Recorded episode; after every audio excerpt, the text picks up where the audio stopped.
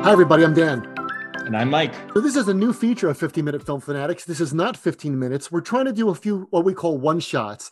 Mike and I watch the same movies a lot and then we talk about them on the podcast, but we also watch movies independent of each other. And sometimes we'll text each other and say, When's the last time you saw this movie? Or you should give this other movie a shot. And sometimes those movies end up on the show, but sometimes they don't. So we just want to do a little five minute, six minute shot about different films that we're each watching uh, separately. Mike just saw A Few Good Men, Rob Reiner's 1992 film based upon Aaron Sorkin's screenplay, based upon his gigantic hit, his 1989 play. We've all seen A Few Good Men. We all know the lines from A Few Good Men. But when's the last time you actually sat and watched it? Well, Mike just saw it. So while he's here, Mike, I want to ask you, what was it like watching it again? Like, what holds up? Does it hold up? Let, let's start with what doesn't hold up. It's obviously still the the fireworks kind of movie. Like great lines, great performances. Um, you know, Sydney Pollack, uh, Demi Moore, uh, you know, beyond Jack Nicholson and, and obviously uh, Tom Cruise, uh, Kevin Bacon, and Cuba Gooding Jr. yes. Uh, there's there's a lot of great actors in this movie. Let's start with what doesn't hold up. Uh, the the score to this movie could not be utterly more 90s. It's 90s to the to the point of being distracting. It's like one person took one MIDI file and then tries to uh, uh, tries to bring the character's emotions into um, either accordant or discordant uh, little little snippets. It's it's terrible and distracting. Um, but other than that, that's that's really it. There's a lot that really works about this movie. It's still as as brutal um, as it was the first time that I ever saw it. Uh, some of the the language is obviously interesting uh, and ascendant. Uh, the movie still makes me extremely uncomfortable, so that's that's probably a good sign yeah. because I think that that's what it's that's what it's trying to do.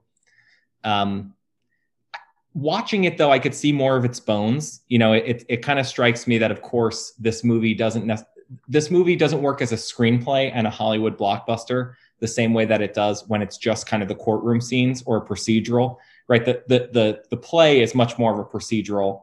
A lot more of the action takes place in the courtroom or in different investigations, whereas here they can tell they can tell more of the story. There's not a lot of chemistry for me between uh, Tom Cruise and Demi Moore probably because one of the two of them is crazy. And I think that being crazy is what makes Tom Cruise such a good actor. Like one, one thing that gives me pause watching this movie is to see Tom Cruise next to Kevin Bacon. They're both mega stars, but Tom Cruise has this thing about him where he takes over the screen, even in, in scenes with Kevin Bacon. And I just think that it's because there's something totally nuts about him that allows him to be a really transcendent actor, no matter what you think about him personally people in my family have have uh, teased me because I've said, you know, that Tom Cruise is very good in that, or he's very good in this. And you know, I, I, I will I will I will hold my own with any film fanatic out there anywhere in the world, right? But there's but Tom Cruise does not um, usually embarrass himself on screen. It's off-screen things that a lot of times are, are what make us scratch our heads. So one of the interesting things is that in the same way that Tom Cruise keeps dunking on Kevin Bacon, like he just dominates the scenes that they're in together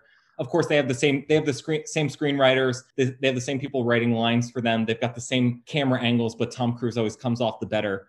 Uh, Jack Nicholson comes out of this movie with with the most amount of presence. I heard someone say something brilliant once, but I can't remember who it is. That the best movies are the ones where the villains make sense, and this is one of those movies that where the things that come out of Jack Nicholson's mouth in in the form of the Colonel are uh, 50% great and 50% terrible and it's it's not a clear 50% it's it's all mixed up together. Just like the viewer is mixed up just like demi moore's character is mixed up just like everybody's mixed up. And i just think it's a brilliant uncomfortable movie. Great so it holds up. Absolutely. Uh, you should definitely give it a watch. Um, if you subscribe to youtube tv you can watch it on the amc channel and probably get it on demand.